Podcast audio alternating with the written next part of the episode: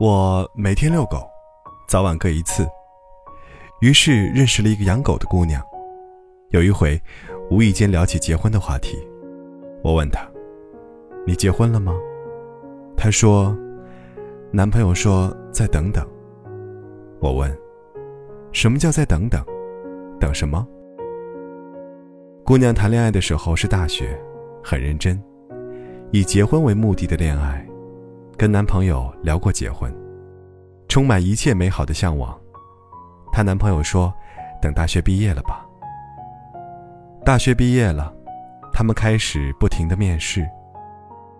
男友说：“等工作稳定了吧。”工作稳定了，男友说：“等我忙完手头的这个项目吧。”项目结束了，男友说：“部门经理离职了，我想竞争一下这个经理的位置，等我当上部门经理吧。”当上部门经理以后。男友开始不停的忙应酬、忙出差，出租房里水管爆了，姑娘自己一个人找人修。男朋友出差要回来，他会买一大堆吃的，因为，他很难得下一次厨房，自己拎上楼，手都被塑料袋勒得通红。可是她特别开心，因为她男朋友说：“等我出差回来吧。”出差回来，她男朋友说：“明早的飞机要飞北京，我先睡了。”姑娘做了满满一桌子菜，等他宣布好消息。可是，她等来的，是这么一句官方的解释：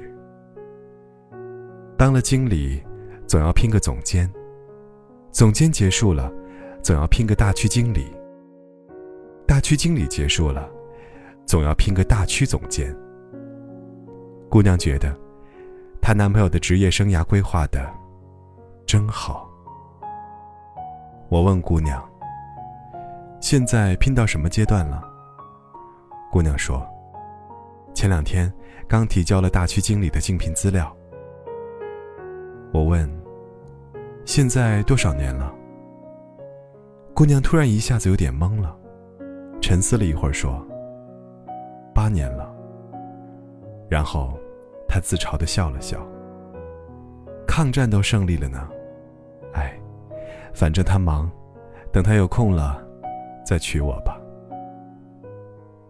我说，好像他的人生规划里，从来没有想过你。姑娘反驳说，他努力工作，就是为了让我有更好的生活呀。我说，那。你为什么养狗呢？姑娘说：“有点孤单。”我说：“可是你不是恋爱八年了吗？孤单什么？”姑娘说：“好像她最兴奋的事儿，永远是工作的事儿。他是工作狂性质的，可是他那么努力，我不忍心打扰他，我又帮不上他什么忙。”想娶你的人，不会一次一次的说再等等，等什么？等到功成名就吗？什么叫功成名就？当上总经理，出任 CEO，挣钱挣到千万身价、亿万身价，你能等得起吗？这种爱情，其实是一直在消耗你，消耗你的耐心，消耗你的情绪。消耗你的时间，千万不要嫁给让你一等再等的人。有时候，因为要工作、升职加薪，我们不得不抉择，做出一个代价比较小的决定，那就是选择事业上的成功，以此来证明自己的能力。因为事业成功是被外人看得见的，所以。一般家庭生活是首要牺牲的，而且我们牺牲的理所当然，觉得这个代价小。大多数人选择放弃了一个最重要的领域，成为这个领域的领袖人物。这个领域叫做生活，跟自己喜欢的人享受生活，是一件很重要的事情。有时候，他听了你一句“我爱你”，吃了一块你买的蛋挞，就愿意跟你走。你真以为姑娘好骗呢？她不过是信了你，想要余生尽快跟你开始。